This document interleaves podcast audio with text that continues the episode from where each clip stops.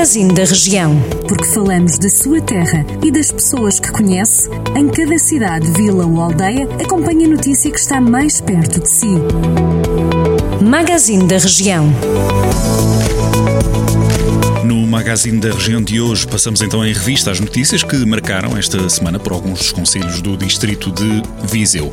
Começamos por Mortágua e pelo desporto. O Mortágua Futebol Clube somou a sétima vitória consecutiva ao golear em casa o Moimenta do Dão por 4-0. Aconteceu na sétima jornada da Divisão de Honra da Associação de Futebol de Viseu. No Grupo Sul, o Mortágua, com 21 pontos, continua líder isolado deste grupo, seguido pelo Nelas, com 14 pontos, e pelo Canas de Senhorim, com 12. Ainda no desporto, na segunda divisão de futsal, o ABC Nelas sofreu a derrota em casa do líder da prova. O Desaire por 2-1 no terreno do Caxinas assinala o segundo jogo fora de portas sem vencer. O clube do distrito regressou então aos maus resultados após a vitória na última jornada. Contas fechadas na oitava jornada da Série A da segunda divisão de futsal, o ABC Nelas desce uma posição na tabela, ocupando agora o oitavo lugar com 10 pontos. O próximo jogo do ABC Nelas está marcado para o próximo sábado, dia 6. Joga em casa, no pavilhão municipal de Nelas, para defrontar o Povo a Futsal, atual penúltimo classificado. Em Penedono, há sinais de alerta. É um dos dois únicos conselhos de Portugal no nível de risco extremo de infecção pelo vírus da Covid-19. Isto segundo a Direção-Geral da Saúde. Lembramos que há risco extremo de infecção quando um conselho tem uma incidência acumulada há 14 dias acima dos 960 casos por 100 mil habitantes.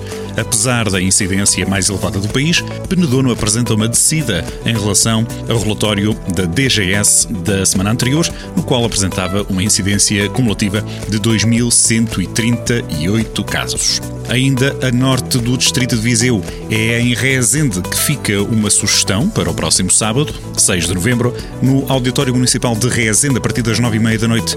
Vamos poder acompanhar o concerto Filarmonia Revisitada. A iniciativa, organizada no âmbito do Festival Inventa, é dirigida pelo maestro Francisco Ferreira.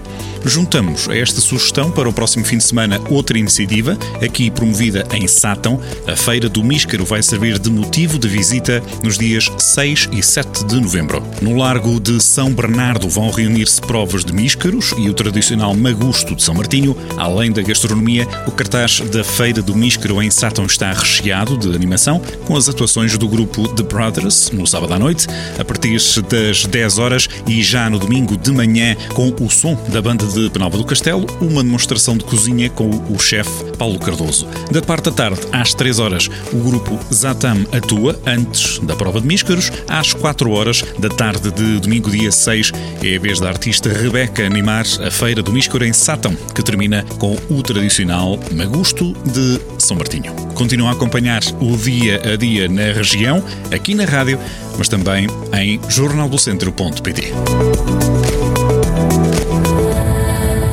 Jornal do Centro, a rádio que liga a região.